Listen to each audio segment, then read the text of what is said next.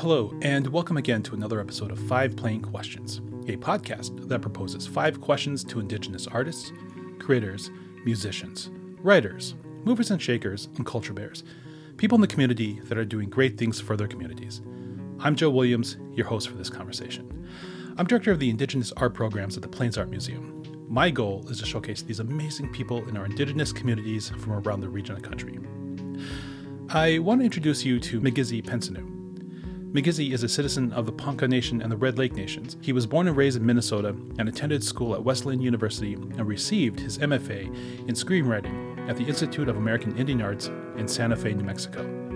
Migizi is a screenwriter, an actor, a writer, a producer for film and television. His works on Alias, Barkskins, Rutherford Falls, and Reservation Dogs is something that we're all very familiar with and that we really do enjoy. And he is also one of the founding members of the legendary comedy troupe the 1491s. In this conversation, we explore his influences and his story from the discovery of comedy and the joys of watching B movies with his family and his brother, and to the work that he's doing today. An editor's note this conversation was held before the writer's strike that took place in the summer of 2023. So I do want to note that this conversation is not a promotion of that work uh, that we had previously mentioned, but a conversation of his story. So, with that said, let's jump to this conversation with Migizi Pensoneau. So, Migizi, thank you so much for joining us at Five Plain Questions. It's really great to have you here. Heck yeah, man. I'm glad to be here. Thanks for having me. Yeah. Uh, would you be able to introduce yourself? Tell us a little mm-hmm. bit about your, your background, where you're from, and your story. Sure. Uh, my name is Migizi Pensoneau. I am uh, Ponca and Ojibwe. Um, Ponca from Oklahoma, Ponca, um, Southern Poncas, and Ojibwe from Northern Minnesota, meaning uh, my mom's from Red Lake, but our family, history of family all over um, the big three around Bemidji. We got family in White Earth and Leech Lake and Red Lake, um, all from Gurneau side. So I'm a mix of those two, Ponca and Ojibwe, and um, yeah, I grew up. I was born in Minneapolis, uh, but I uh, only lived there until I was about eight, and then we moved back up north to Bemidji, and went to school at Bug-O-Nay-Ge-Shig, and yeah, until I basically until I left, and I went to Bemidji High School for a little bit, but did not have the best time there. So, um, yeah. yeah, man. For for the listener, for the uninitiated, um, you are a, a producer, a writer, a comedian, a performer. Um, can you talk right, a little bit about the, that? That's the other thing I suppose I should talk about what I do, the hell I'm doing here. Uh, yeah, so I, I am uh, a writer and producer, uh, sometimes performer and actor. Um, currently, I'm the co-executive producer, or one of the co-executive producers on Reservation Dogs. Um, we're going into production on season three right now. As a, if you want to know where we're at in, in the world, and um, but I've also I've been doing this for a really long time, sort of off and on. It was um, my first job writing TV was in 2005, and I was not quite 24. I was 23 years old, and I got onto uh, the show Alias with Jennifer Garner. Um, and I wrote on that until from uh, in season five, basically just closed out the final season. Um, and so I've been doing this for a while. I've been at it for a minute, but uh, you know, starting to sort of make my own name now. Um, and in, in between sort of those first the early jobs and then now where I'm at, um, co-founded with my brother and three other homies uh, a comedy group called the 1491s, and we created uh, over a hundred videos on on the YouTubes and various other formats and um, and I actually wanted to look back and see how many live shows we've done. We've done a, a ton of live shows for a long time. We, we spent a long time touring around, um, you know, Indian country mostly, but also, you know, college campuses, different programs, whatever, kind of whoever would have us. Um, and we did that for a lot of years. Um, yeah, that's, but that's what I do. I just sort of, I show up and I write things and I help produce things. And occasionally if I need to act, I will act, but, um, it's not my, not my first love, not a thing I like to do. So, uh, along the way, um, uh, can you talk about uh, your biggest influences early on and what's sort of driving you today, or who's driving you today? Sure, man. Um, size wise, Orson Welles. Just kidding. No, I biggest biggest influences. I think. Um, I don't know. It, it, varies. So there's a lot of like I'm I'm made up of a lot of some really interesting people and influences who who pointed me at a lot of different a lot of different stuff. Um, so the first and foremost, my love has always been movies. Um, like I love reading. I love you know um, jumping into a, a good book, but especially like a fiction book. I didn't really get into any nonfiction, like either movies or books, until I was like in my twenties. Um, but growing up, I read a lot of really random stuff that was sort of assigned to me by my mom and dad. so, um, my my biological dad is the the Ponca side of things. His name's Bill Pensoneau. He passed away in 2002.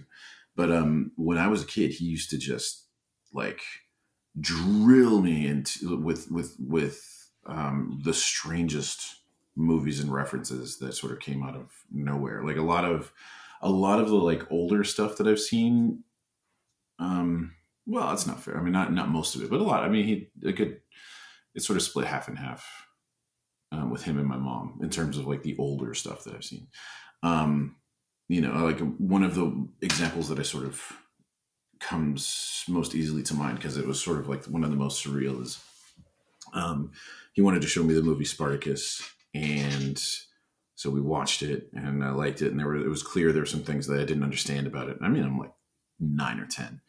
And he was like, "All right, well, here you go." And he gave me books on the Roman Empire, and then he basically had me study and like write little essays about what I, what I learned. so, in order to enjoy the entertainment aspect, I had to learn all of the other stuff behind it, and that's sort of been the um, the approach I've always taken to like the the stuff that I consume. If there's um, if there's like a comedy movie, I'll, I'll do what I can to make sure that I understand all the jokes. Or if there's like, you know, historical fiction, I'll read about the era. Um, and it's really actually helped inform the way that I write my own stuff.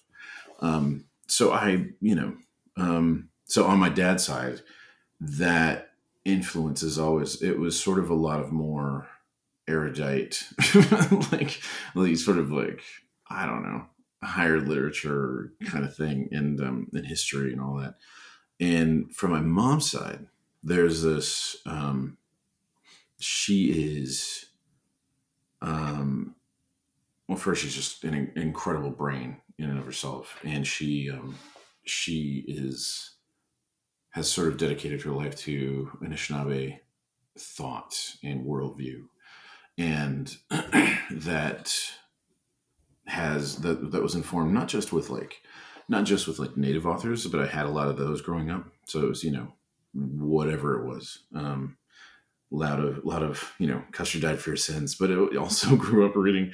There's no reason a kid should be probably reading, but I guess there is every reason a kid should be reading. But like uh, Pedagogy of the Oppressed by Paulo Freire and all this stuff. But also, my mom is is a person who likes, you know, weird schlocky fiction, and so there'd be, you know, when I grew up, from her side, I also got a chance to see um, like all these like kung fu flicks and stuff. We used to do like, you know, double matinees in Minneapolis when I was a little little kid, like going to see Bruce Lee movies and Jackie Chan flicks and whatever else. And so she, you know, a lot of that stuff came from her. Um, you know, weird B movies. I don't know why. Um, when I was uh, twelve, um, well, that's not true. I mean, it was when I was like two my my mom and my dad had split. I think shortly after I was born, and when I was around the age of two, um, my mom hooked up with my stepdad, um, who is Dallas Goldtooth's dad, Tom Goldtooth, and from him then going on from two. Um, the other influences are just the weirdest movies you'd ever see in your entire life. I mean, he's the reason I've seen so many like B science fiction flicks. Like there, you know, we would go to go to the video store and he'd be like, he'd have us pick stuff out and occasionally he knew because he knew i was sort of interested i would see things that like sort of wouldn't otherwise see he was like oh you gotta watch like apocalypse now or you know whatever else you gotta see some like weird stuff i mean again, I would probably the age I was at, like I shouldn't have been watching Apocalypse Now, but um, but I was also, but he was also like you know uh, he would show me some interesting things. Like he's the one who showed me Man Who Fell to Earth with David Bowie and a bunch of other just randomness. Um, but he also there was always like some weird B science fiction movie tossed in the middle of the stuff. So it was like the Guyver with Mark Hamill and shit, or like, you know, um, uh, what is it like? I Come in Peace, um, or Dark Angel, whatever. But it's got two titles. But I Come in Peace with Dark Angel with um, Dolph Lundgren and Brian Benben. I think these are weird movies that I had growing up that I'm just like, there's no reason to like.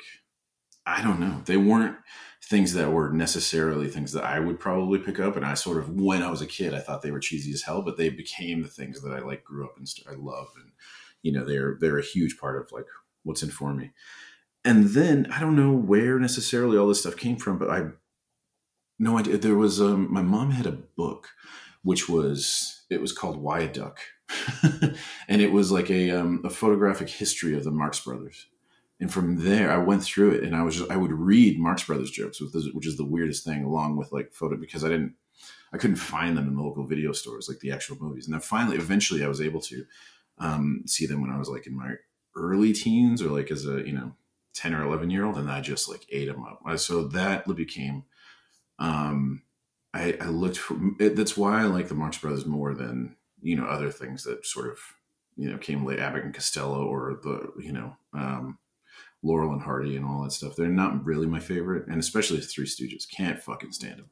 But like the Marx Brothers, I love because I just it, I had access to it really really early. And then on top of that, of course, it was all the like I don't know. I found an old beat up paperback copy of Lord of the Rings when I was a kid, and suddenly that got me into fantasy. Like I didn't, you know. Um, my my mom, my, my mom like had that, and I'm like, where? I, had no idea she had that. My mom has, by the way, libraries of books, like just you know, around the house. So that was the other thing. I just sort of was able to get whatever I wanted. Um, all of this stuff, like in these formative years, I, I sort of stumbled across, or somebody introduced me to, because we, you know, growing up, I was one of the last uh, sort of kid generations without the internet, and so all of this stuff came from like friends, and, and friends knew that I liked movies and I liked, you know, whatever weird pop books and stuff like that. And so people would show me things, and like I was always open to like people would be like, "You want to watch a movie in the middle of the afternoon?" I'm like, "Yeah." So we would like you know we were playing outside or something, and then suddenly somebody would be like, "Oh, my dad has a copy of like Monty Python or whatever," and that's how I, you know sort of got introduced to like stuff like that. So it was like the the influences came from a lot of different places, from, but mostly from like people who like brought them in and like showed them to me. So it's weird because um, you know, and then one time I just got a box of VHS tapes from my uncle, and suddenly I had like all of these old like Casablanca and just random bunch of old, you know, Seven Brides for Seven Sisters or Seven Brothers or whatever the hell. And it was just like, you know, a really random assortment of like movies. So what's interesting about it is that on the like I'm not like a Tarantino esque like film historian or anything. I didn't always have like a video store at my fingertips. Um, and you know that I'm like a movie buff because I just love everything I've watched and I can sort of like recall a lot of the things that I've seen. Um, but there are definitely massive gaps in my, in my like I didn't watch like uh, my my girlfriend had to show me um, a couple of the biggies that I've just you know like Cleopatra and Ben Hur and shit like that because I just never they were never things that were in my house. Nobody had ever bothered to show them to me until I was like in my 30s. Um, still don't think I've actually seen Gone with the Wind. Maybe, you know, seen chunks of it, but like there, you know, there. So there are like biggies out there that I just haven't don't have. But then, you know, there'll be weird little obscure movies that I got to see when I was like a, in my early teens or as a kid, and I'm like that are, and I to me, I'm like, oh, you haven't seen this for real? Like they're just a part of big part of my life. And I guess that's how influences work. Um, but it's so it sort of comes from everywhere. But the stuff that I always responded to and loved are the things that sort of, even if they were crap, even if they were just not good movies or books or whatever, if they had something in there that sort of surprised me or caught me off guard or made me go like, oh, like I didn't, you know, that's that was enough. That's something that I loved immediately. So like, you know, I think um um I think my, my girlfriend talks about how she put Lord of the Rings down after Gandalf falls into the chasm fighting the Balrog. I'm like, that's the one that kept me going. I'm like, oh, didn't see that coming. Let's go. Um, So like anytime that there's something that sort of like catches me off guard, that's where I'm like, that's the that's you that's the good stuff. So, Hmm. um, yeah, that's it. So it's sort of all over the place. The the the the answer to the, to this sort of big question is sort of like I mean everything. There there is no like biggest influence. It's like it's sort of a really wide smattering of like a lot of things. And one of the things that happens now is I'm able to sort of just like recall moments, things that like things moments in movies that I love. Like one of the hardest questions for me is like, what's your favorite movie? And I'm like, I don't really have one, but I like I have like favorite moments in movies, like things that have always stuck with me, that um that move me in some way, or always like, even if I know the surprise is coming, like they're they're things that I like I love to like watch over and over. Um, you know, and I was lucky enough because of the way that some of these came in, like I was able to sort of discover things on my own um, without sort of outside influence. Like I'd always heard that Casablanca was like a classic. It was one of those things that I watched like by myself as like a, an 11 year old. Um, and like my, my, I had a TV and VCR set up in my basement and I would just like watch movies down there. And this was, that was one that I was just like, I didn't know anything about how it was going to end or anything like that. I just like knew it was regarded as a classic and then watched it as, at a point in my life where it like really moved me. So that's one that I could probably watch again and again just to be like, you know, because you build to the build to this fantastic ending, um, and all of the moments that lead up to it are pretty fun. I mean, it drags a little bit, but whatever. Anyway, point is like, so there there aren't really there aren't really like the the big things that sort of influence. There are like there are moments that I always go back to and that I love that I'm like I try to hit like a feeling when I'm doing my own writing, my own producing that stuff. There's always like it's never like oh I want to you know get the feeling of like this whole movie. It's like no, I remember when this character said this thing and the way that I felt watching that. You know, that's the kind of vibe that I want to go for in this particular scene or whatever. So yeah, Hmm. there you go. that mirrors an experience that I've had growing up. You know that that discovery. I think I'm probably a shade older than you are. Um, by a Sure. A light, a light, light shade. um, but yeah, that discovery of you know VHSs, you know, or watching uh, like Saturday afternoon movies because I I lived in St. Cloud as a kid, and Oh, sure. I don't I don't know if it was WCCO or or what it was, but they would have these B movie, these science fiction movies that were just completely off the wall, and they'd run two or three of them during the afternoons, and I would just watch them, you know, and just fascinated with them. Um, yeah, that's that's great. Um, so how about currently and today? What's what are you uh what's really grabbing your attention that's out there? Um, Television or film or Oh, I don't know. It's sort of the same thing as everything, man. I really like. I mean, lately the most like like everybody else in the country, basically, been watching The Last of Us. I really Yep. like. You know, it's. Um, I haven't played the game. I really debated on. I was like, man, I should play the game first, but I, I never got around to it. So everything in the story is a surprise, which is really really great. Mhm. Um, I think. Uh, the Woman King was pretty freaking fantastic. But I still love all the cheesy. I like cheesy too. So like Bullet Train is something I watched on a plane and I really really enjoyed. um, I don't know, man. I, but I, I, you know, the the the stuff. I just like I said, I still just tend to sort of like consume and consume, and there there are little bits and little little things, little moments here and there that I find in pretty much everything that I watch even the show like um, you on Netflix with Yeah. Penn Badgley. yeah. I watch that, and there there are moments I'm like, I spend most of the time going like, oh, this is fucking stupid. This is so dumb. And then you know whatever it might catch me, and I'll be like, actually, this is entertaining as hell, and it's great.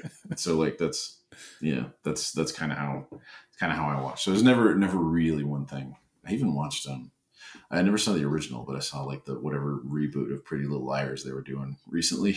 I was like, this is one of the worst little worst little TV shows I've ever seen. But it actually there there are parts in there that kind of made me like chuckle and you know, I don't know. Um there's there's no there's no um nothing really that I watch because I know how hard it is to make things. It's one of those things that like I, there's nothing that I really dislike. I'm just like, yeah, man, I'll watch this. Now, if I, there is something that I don't really respond to, then I might not. I won't finish it. Like I think uh, I really like the first season of Handmaid's Tale. And then I watched two more seasons, and every time it was like they kept trying to make up excuses for her not to be done with her story. and I'm like, I'm like, ah, just be done. Um, so I'm, I'm over it. I just can't. I'm not going to finish the show. That's fine. That's okay. That's fair. That's fair. Yeah, with uh, the Last of Us coming up, I know Elaine Miles. Uh, she's going to be in an episode. I'm kind of excited about that. She was nice. Um, okay, man. Yeah, uh, for the listener, uh, Marilyn from Northern Exposure. So yeah, it's nice to see, um, you know, the actors that we grew up watching still here in new productions, and, and I'm pretty excited about that. So yeah, that's awesome. So how has your career developed? I know we've kind of touched it on along the way, um, but you know, mm-hmm. uh, college, post college, uh, how how has it all gone? Um, so it's a mix, man. Um, um, like anybody else, went through highs and lows, uh, strikes and gutters, as the dude says. Um, so I, uh, I got so right out of high school, I went to Wesleyan University for like a year, year and a half or something, and uh, that's in Connecticut. It was fine. It was a film program that I knew a lot of people that I respected had gone to, and uh, and I just didn't really have a great time outside of like socially made some great friends, but I didn't, you know, it wasn't anything. I, I was not, everything felt too academic and I knew I wanted to get like, you know, hands-on experience, um, doing, working in TV or movies or whatever. So I left with, um, in the dumbest way, because like everybody else around where I grew up, I didn't have any connections to work in TV or film or whatever, anything else. So I just like took off and realized very quickly that I was out of work. Um, and I was not in school, so I wasn't getting any like tuition help or anything like that or money. So um, I started basically doing whatever jobs I could. Um, I laid block for a little while. I worked at movie theaters. You know, worked at the Amigo in Bemidji. Um, you know, I lived in St. Cloud for a little while myself. Did some telemarketing down there. Um, sold. Let's see. I sold Kirby vacuums and Cutco knives and basically everything under the sun that you can sort of like, you know, go door to door and sell. Um, I did a lot of telemarketing. That was, those like, that was, it was probably about two or three years. It was this, those were the worst jobs. Oh, yeah. um, but eventually, um, I landed myself. Um, there was an environmental documentary going through that was interviewing my dad, uh, Tom Goldtooth they wanted to interview him for this documentary, and I ended up as a. Uh, they he told them instead of like an honorarium, what did you give my poor telemarketing bastard son a, a, job for a day, and uh, that way he can get some experience on set, which was very nice. It was very kind, and they did. They they brought me on, and I went and we did um, did a couple days of um, production assistantness and it was such a small crew, and it was easier, I think, for, to um, hire me to drive across country with the equipment than it was to fly it anywhere. So eventually, I, I, followed them sort of all over the country for about two years. I did that off and on. I was a production assistant on this documentary called Homeland. Um, Four Portraits of Native Action. I don't know if it's available to watch anywhere. Anybody's seen it, but like because of them, I got to travel all over the place. I went to Maine, I went to New Mexico, and to um, uh, like Montana for the first time, all this stuff.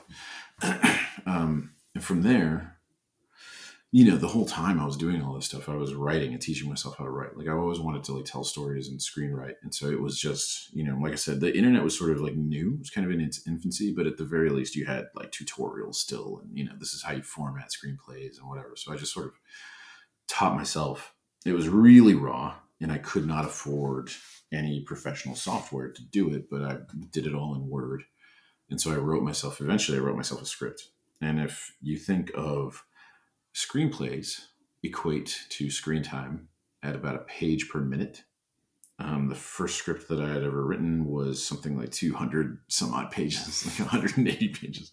It was terrible. Um, but it was something I wrote. I had something. I had something that was that I had made that I produced. Sent it around to different places. Like I, you know, sent it in the mail to different all these different spots and nobody picked it up Um, I just kept hearing no. Like I was looking for like representation. I sent it to agencies, sent it to whatever, and uh, nobody was interested in talking to me about any of this stuff. This random thing that I'd written, some random kid from Minnesota had like scrawled out this three hour long. I mean, it was just seriously about me and my friends like growing up in Bemidji. So it was one of those too. Is the other thing. It was like this autobiographical. Like nobody's trying to read this except one person did. A dude named John Davis down in. Um, he was uh helping to run this program out of the Institute of American Indian Arts. And eventually he was, you know, I mean, he was the poet laureate at Santa Fe for a minute. He's um incredible writer in and of himself, but he was working at the Institute of American Indian Arts and brought me out in 2004 to be a part of this inaugural program that they had had through ABC and Disney. Um, about it was a summer film and television workshops, six weeks, 12, 10, 12 people, and we just got to make short films that's all we did. Now, of course, it was in the inaugural year, so there was no money. So we all just like pitched in together and like made stuff together. But it was a very cool community thing to do. And from there, I made a short film, and that short film was, you know, vampires and serial killers and whatever else. It was just craziness. Um, and uh, some people from ABC and Disney, because they sponsored the program, saw it, and they brought me in to actually like full on train as a part of their um, television and film writing workshop or their, their writing program. It lasted a year. Um, they put me up in LA for a while, like gave me money, and they basically groomed me like a racehorse, except for writing instead of racing.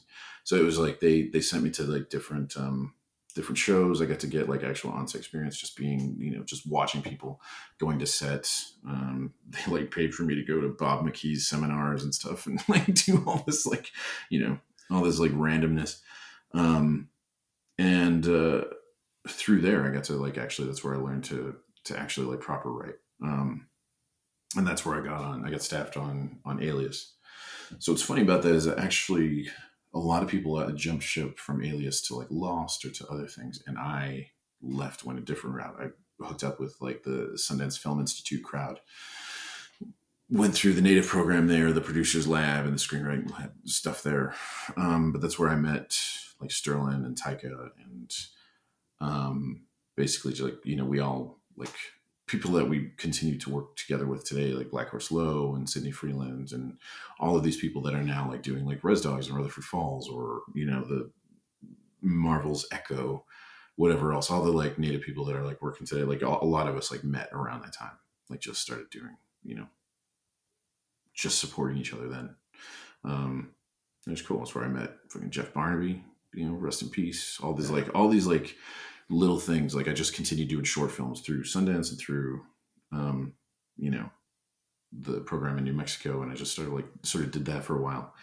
And I was getting um different what they call open writing assignments, OWAs, which are like people basically it's like a producer who has an idea or a property and they're like, "Hey, we want you to write this but everything I got was either a little too cheesy and chiefy, um, and a little too weird. Um, like not not good. Like I I, I don't want to say specifically exactly like what some of these ideas were because some of these people are still working and doing stuff now today. I don't want to embarrass them, but they suffice it to say none of these none of these ideas were that great. I try to execute them to the best of my ability, but they were never that they never got off the ground for good reason. Um, and so, and then if they weren't that though, if they weren't like cheesy and sort of like whatever, they were incredibly depressing. they were like poverty porn types.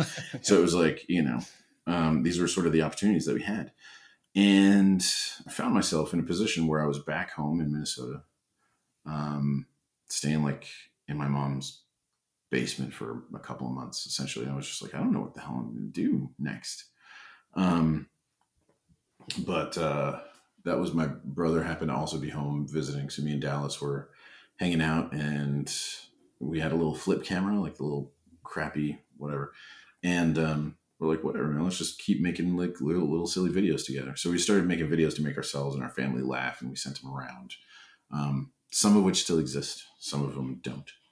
Um, but Sterling hit me up at one point and was like, dude, what did, what did, what are you doing in Minnesota? And I'm like, oh man, I'm really depressed. I don't know what I'm gonna do career wise, blah, blah. He's like, I don't, I don't, I don't care. He's like, what is this? What is the content you're making? He's like, somebody's sending me videos. Like I saw a video of you doing some stuff. Basically, I was dancing around in my underwear, and uh, he's like, and they're funny, and he's like, we're making. He's like, me and my buddy, he had Ryan Redcorn, and Sterling had just made his second feature, uh, Barking Water, and he's like, me and my buddy Ryan are making videos down here and stuff. Like, we should team up. Let's do some stuff together. And I was like, all right, man, sounds fun. So Dallas and Ryan knew each other because of uh, language revitalization work. You know, Dallas with Dakota language and Ryan with Osage uh, gibberish. And and we met in Minneapolis when Stone was uh, screening um, Barking Water um, at the Guthrie, maybe. Does that sound right? No, the Walker. No, the Walker. Anyway, hmm. whatever. He was screening it there, and uh, he was screening it in Minneapolis, and we all got together, got ourselves some Taco Bell, sat around, tried to figure out what we were going to do. And we ended up making a video called the New Moon Wolfpack Auditions. And um, we needed a place to shoot it. Um, you know, Ryan and Bobby had sort of known each other before. Dallas and Bobby Wilson had known each other from other things. Anyway, we all sort of knew each other. And Bobby, I think, was working at, in Little Earth, and he had like keys and access to an office space that we sort of took over. There was like a church group meeting next door, and uh, but we were all like in our chonies, like dancing around together, like making ourselves laugh, and we just kept making videos, and the the 1491s was sort of born. Um, that was really that was a fun, really random, like a creative time. That was just like we spent a whole bunch of time just like nobody there were no producers overlooking uh, like looking over our shoulder there was nobody telling us that things aren't indian enough or they have ideas that are sort of crap or nobody wanted us to play into poverty porn we just made whatever we wanted to make. And it was sort of the most punk rock thing ever. And eventually people were like, do you do live shows? And we're like, fuck yeah, if you're to pay us. And then, you know, well, we did, we ended up doing a thing where people were, um, some, some folks from the Oregon Shakespeare Festival came to see a show of ours and they were like, do you write plays? And we're like, fuck yeah, if you're going to pay us. we wrote our play together. Um,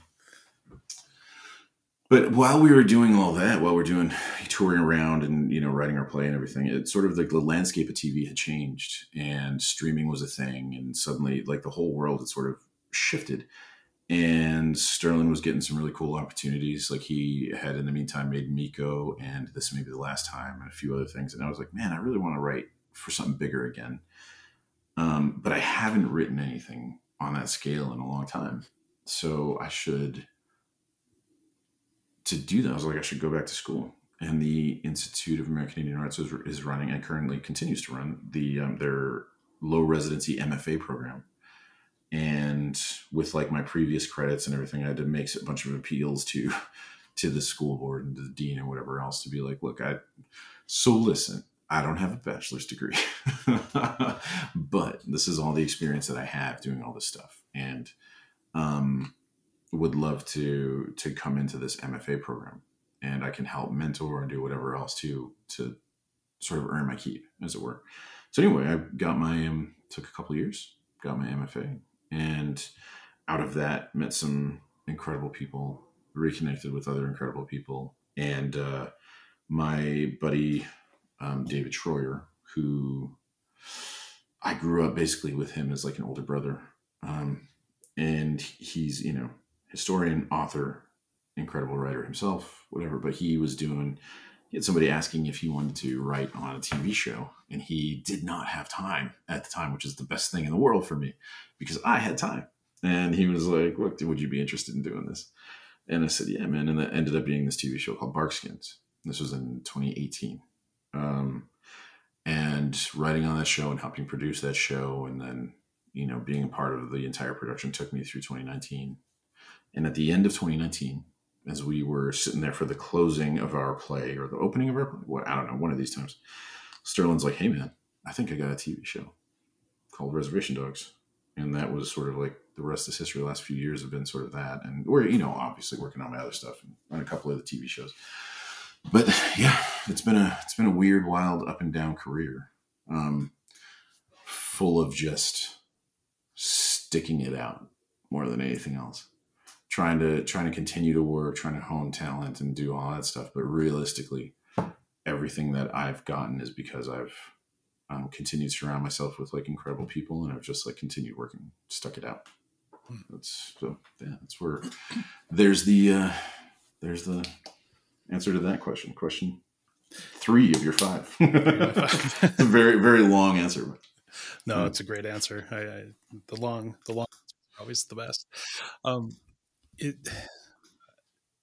So there, when I, I used to live in uh, San Francisco, and oh, right um, one night, uh, me and a buddy, we were sort of just about town, and we came up upon um, this restaurant called uh, Cafe Zoetrope, and it's uh, owned by um, uh, Francis Ford Coppola. Sure. And yeah.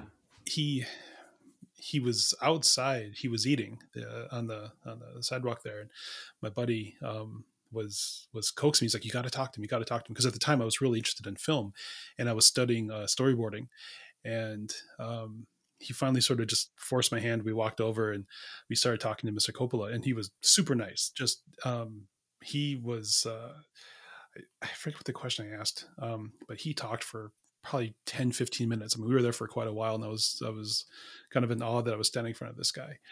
But the the thing i remember him saying was that if if i want to be successful in whatever pursuits to surround yourself with like-minded people that are going for the same thing.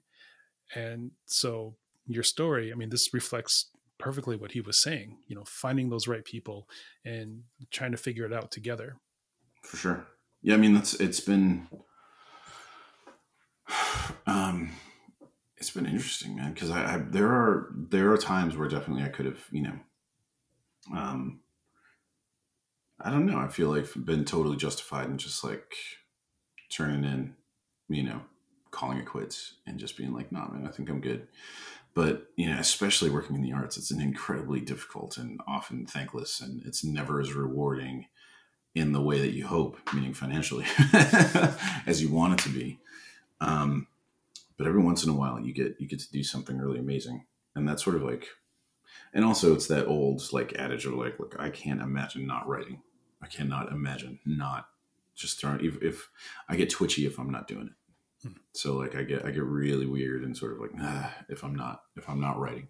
So you know, um, part of it is not having a choice in in giving up, but like, um, part of it is that you just you also you sort of know. I think the people that stick it out are the people that just love it, that love to do what they do, that love that can't see the world any other way than their the way that they see it artistically. So like, you know, it it, it, it kind of goes hand in hand. You have to be, um, you know, kind of endlessly optimistic, not necessarily about the fact that you're ever going to be successful, um, but more about like, I just just can't see a world where my my art isn't being told. So hmm. that's yeah, um, yeah. I, I can't imagine giving up on it, honestly. Um, but yeah, then but then the other thing is that I was really lucky to be surrounded by and doing the stuff that I wanted to do with the people that I wanted to do the stuff with, like you know, Sterling Harjo, Ryan Redcorn, I mean Dallas Goldtooth because he has to, and uh, Bobby Wilson are my my brothers forever. Like that's not they are. I'm lucky also that they are intensely good human beings. You know, they are very very good people, and like that's really rare. But I don't know. It's um, it's nice. It's kind of like I don't know. It's just like having working and doing the stuff that you love to do, but with you know this weird, funky family that we created ourselves. So, yeah, very lucky. So, opportunities present themselves um, in different ways over the course of our careers. Uh, how have opportunities uh, presented themselves to you, and how are they presenting themselves to you now, as opposed to early on in your career? Um, that's interesting, man. So I got, you know, I had um, weird level of success early on. Like, so, I mean, I,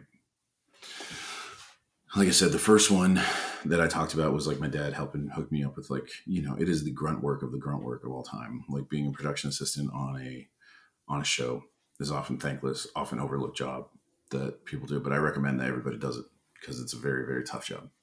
Um, and that, that came about because my, my dad was being interviewed and he asked, he was like, Hey, you know, like I said, put my, my weird son on your, that wants to do movies on your set. Um, and these people sort of helped me do that. Uh, it's always been opportunities are just somebody being brave enough to like take a chance on somebody else. Like I, I think oftentimes that's really all it is. And it's like I've had really great people um, take chances on me, and for the most part, not always, not forever, but for the most part, I haven't let them down. so when you when you when you do that, um, when you follow through, especially like in the arts, I mean, part of I think part of what keeps people successful or keeps people going is you know um, sort of not being an asshole first, and when you're, but also being able to just like under promise and over deliver. That's where, and a lot of my opportunities sort of come from that. Like I, I, I'm like, all right, look, I'm going to do what I can, and it might not be, you know, I'll like. So, for example, I have this thing coming up that's like, you know, I'm, I'm, I owe them like a draft for a thing, like one draft. What they don't know is that I've, you know, and I, I owed it by, I owe it by a specific time? And what they don't know is that I already have that done. I'm just working with them while I tweak it.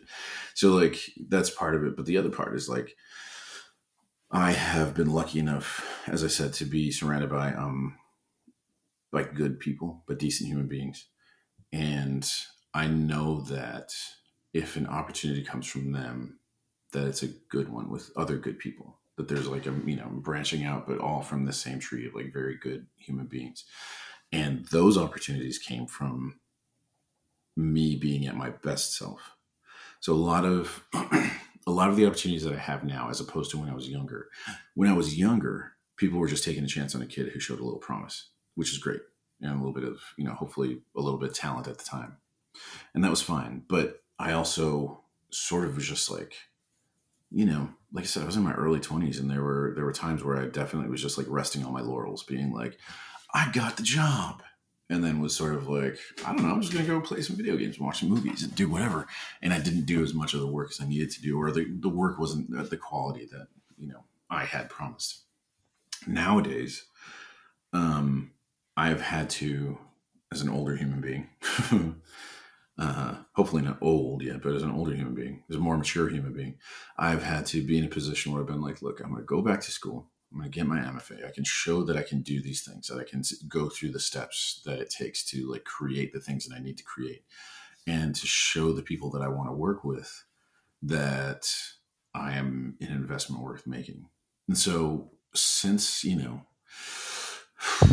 um, early 2010s, like my, my, my life and focus has really been about that, about being like, let me deliver on what I promise, over deliver if I can, not always going to do that, but like at least deliver on what I promise and try to work with just like the best human beings that I that I know that I can. If I get you know a whiff of something funky from somebody, I'm just like that's not a person that I have to associate with.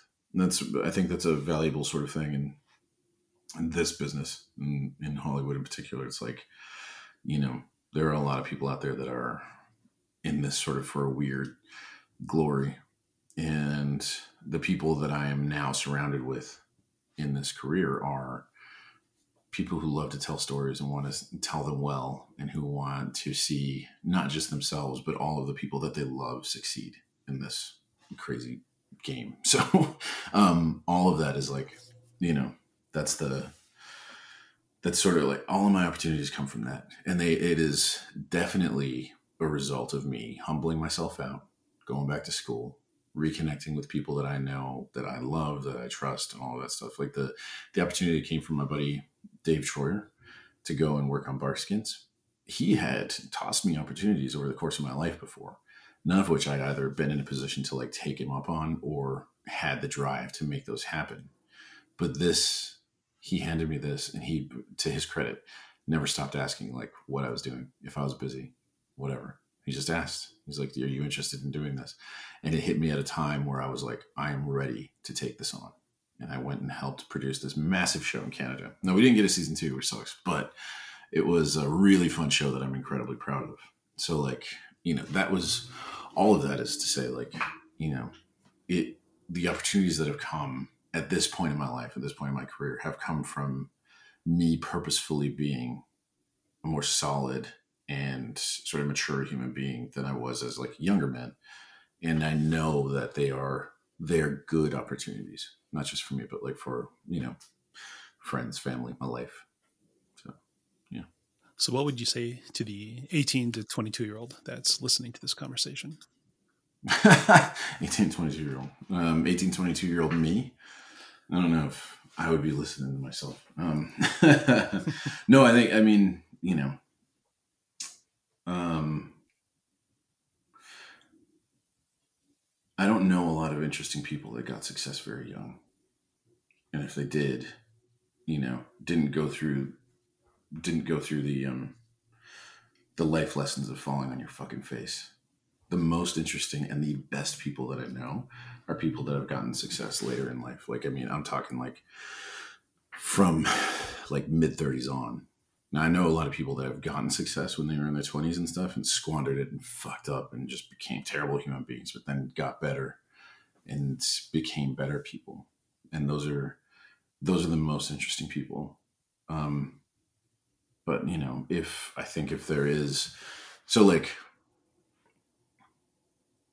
I used to have stats in my head when I was like in my late teens, early twenties about like Orson Welles did Citizen Kane when he was like, you know, 26 or whatever, fucker, 24, you know, whatever the hell it was. I don't even have it anymore because I don't care that much but it's like, you know, or whatever, you know, Kubrick made fucking Killer's Kiss when he was such and such age or whatever. So it's like, those are things that like used to stick in my head. And I used to feel, I, I think when you're at that age, 18, 22, Jesus Christ, you, the whole world seems like it's going way too fast and that you are, you want to do everything right now but there's like the the biggest thing I would say to anybody that's that age and is trying to figure out there's no fucking rush. Everything is like you know the the most important thing is to especially I mean working in the arts is what I can speak I can speak confidently because that's what I do. I mean I don't know if you want to go into a different field there's probably somebody else with better advice than mine but for for the arts there's absolutely no fucking rush and the most important thing is to hone your voice to figure out who you are, what you're trying to say, and how best to say it. What's your favorite medium? What's the way in which? What is the most important way for you to get your your voice and your message across?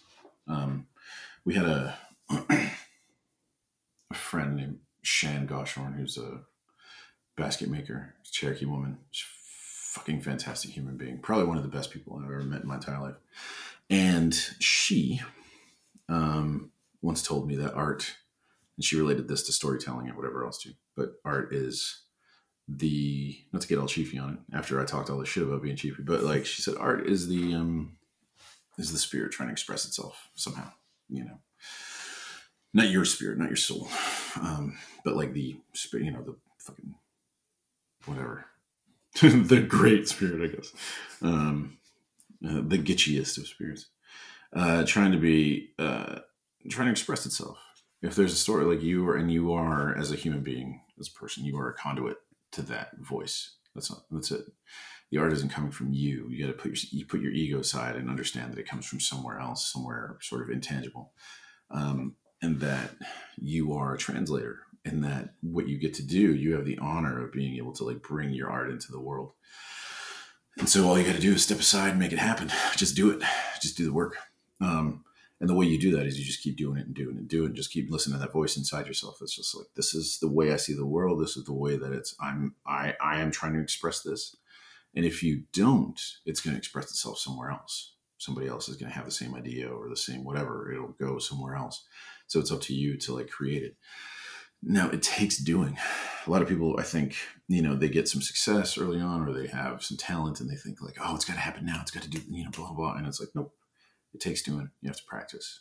You have to practice, and you have to allow yourself to be bad at it for a while before you can be good. I still feel like I'm just starting to understand screenwriting. um, probably, probably don't, probably don't yet, but it's it's a thing. It's always a process. So I'm like, I don't. Um, I think the biggest sort of advice is just like be patient, put your fucking ego aside. You know, you can have ego about something else, become a really good pool player or something. I don't know. But like when it comes to art, There is really no room for ego because you'll you might have some success and maybe it'll be great, but it's eventually the more you think that that's you, the less you it actually becomes, which is a weird sort of like thing. I mean, look at Kanye. the more the more he tried to say that that was all him, the more he like you know reveled in his own genius. The, the worse his shit got. Yeah, and it's just like that's that's that's anybody. It's just like so put your fucking ego aside, humble out, do the work, and um, just be patient. There's nothing. There's no rush to any of this stuff. So, like I said, that's for the arts. If it's for you know you want to be a dentist, probably probably just go to school or whatever. But I don't know. Clock's ticking. But but for the arts, it's just you know just takes practice, practice and time. Right on. Yeah. So what do you have going on right now? Um, so I got you know a number of things. Uh, there's not much that I can really not in a big like ooh I'm working on some scary Marvel thing, but li- uh, literally part of like being cagey about it is like you know I'm working on something right now, but it may all fall through, and I don't want to be like an asshole that's like, hey man, you talked about this thing on podcast like a couple years back. Whatever happened to that? I'm like, oh yeah, it just didn't work out. So like what I can say is that I'm working on a couple of features and a few TV shows um, possibly a play and an animated thing. So those those things are like it's a lot, but it's um, it's a really exciting time right now. Um, Reservation Dogs, Sterling have opened up the fucking world to me, and I'm just sort of like trying not to bite off more than I can chew, and I'm just like doing the work. So um, so right now, you know, we'll see. You know, I got I got some things I'm plotting with um, sort of like the furthest along is like a comic book adaptation that I'm trying to work on, and that's may or may not may or may not go sometime in the coming year, at least in terms of writing the pilot. Um, I've written a feature that I want Blackhorse to direct, and we're just raising money for it now. Um, and uh, it's just this crazy action thing. Um, yeah, so it's like it's stuff like that. It's just like just a lot of things percolating, a lot of things like you know and the way that this business works, like people will be really interested in something and then sort of interest can fade, or then you know people are really interested in something and then it'll go a little ways and you, you know you do some of the work on that. So right now I'm like, I don't know. I, I just got. I also before we went into the Res Dog season three writers room, I was a part of a writers room called uh, Government Cheese on Apple TV Plus, which is really great. I'm excited for that to come out um, with some people that are like basically heroes of mine. It's a director named Paul Hunter and showrunner Aeysha Carr. They're amazing human beings. It was a small room, but an incredibly talented room. So it was like there wasn't a day where I was sitting in the writers' room wondering, like, you know, looking around, going like, "What the fuck am I doing here?" uh, so, like, you know, I don't know, a lot of like cool stuff. Uh, eventually, I think what I'm hoping is like, you know, people are watching something and then they'll go, "Oh shit, man, I know that name." It's an Ojibwe ass word. so yeah, so where um, you mentioned Apple TV, uh, where can uh, the listener find find your work? Oh, right now. So uh, I don't know when that's that's going into production sometime this spring. So that probably won't be till later on this year. That's on Apple TV Plus called Government Cheese. Um, Res Dogs will be sometime this fall. Res Dogs season three, and that's on Hulu. Uh, go seek it out. Barkskins, I don't know. You got to buy it. I think right now it's not available to like stream, but you can find it on like on Apple or whatever else. Um, and for better or worse, if you want to see me dancing around half naked, 1491 stuff's always on YouTube. Shit's crazy. We'll also we also have a play uh, called Between Two Knees that's at Seattle Rep, and that'll be at Seattle Rep for the next coming month. This is that's the month of March 2023. Um, but then there's uh, also hopefully we'll be premiering that in other places that I can't quite say yet. But you know, keep an eye out. Between Two Knees. It's played by the 1491s. It's insane. Yeah, we'll um, as word comes out, we'll we'll put it out there too. So yeah, okay, that's I appreciate you. Iggy, thank you so much for joining us on this podcast. This was really great. Yeah, man, sounds good. Oh, yeah. And that does it for this episode of Five Plain Questions. I want to thank Migizi again for his time and sharing his story with us. One thing I, I don't uh, talk about that much, although uh, I think my brother Eric really knows this, is that I have a massive love for the Marx Brothers. He and I, we watched a series of movies with uh, his parents, my uncle Lars, my aunt Julie, and our cousin Brian uh, back in 2001. I think T- TCM had this uh, this marathon of Marx Brothers movies, and I've never laughed so hard in my life. And since that time, I have just absolutely been in love with the comedy of the Marx Brothers. And like Migizi, I just they are number one, and everyone else is secondary, to be honest. So I really appreciate the conversation, the fact that he enjoys that as much as as much as I do. I think he is an example, and his crew is an example of what Mr. Coppola had told me once about finding your people, finding your crew to do creative things with. And it's, it's such a joy that this group has gotten together all those years ago and worked towards that larger goal to, to just find a space in comedy and storytelling. And it's, it's absolutely paying off. And we are the benefactors for their hard work. And that's not a lost on me. So, uh, thank you so much for this conversation and sharing your experiences with us. This this was really, really a big treat. Before I go, I, I want to direct your attention to uh, the Writers Guild Guild strikes that are going on right now. And I really think that we need to be supporting them, these people that are doing such great work and hard work, but that are not being supported by the studios. And so I would just direct you to going to the WGA contract 2023.org backslash strike dash hub and check out uh, that website and see how you can support them. They're doing a lot of really good hard work and they need our backs. So uh, just go check them out and um, see what you can do to help them out. I want to thank you for joining us and spending your time listening to what I feel is a very important story and perspective from our community. So please, join us next week as we speak with another incredible person. I'm Joe Williams. You can find me on the Facebook page, on the Instagram page at Five Plain Questions Podcast, or at the plainsart.org website. There you can see our programming, past videos, and these podcasts. So if there's a suggestion for someone that you want me to interview, uh, let me know. Message me. I'd really like to hear from you. Well, that's it. Uh, thank you,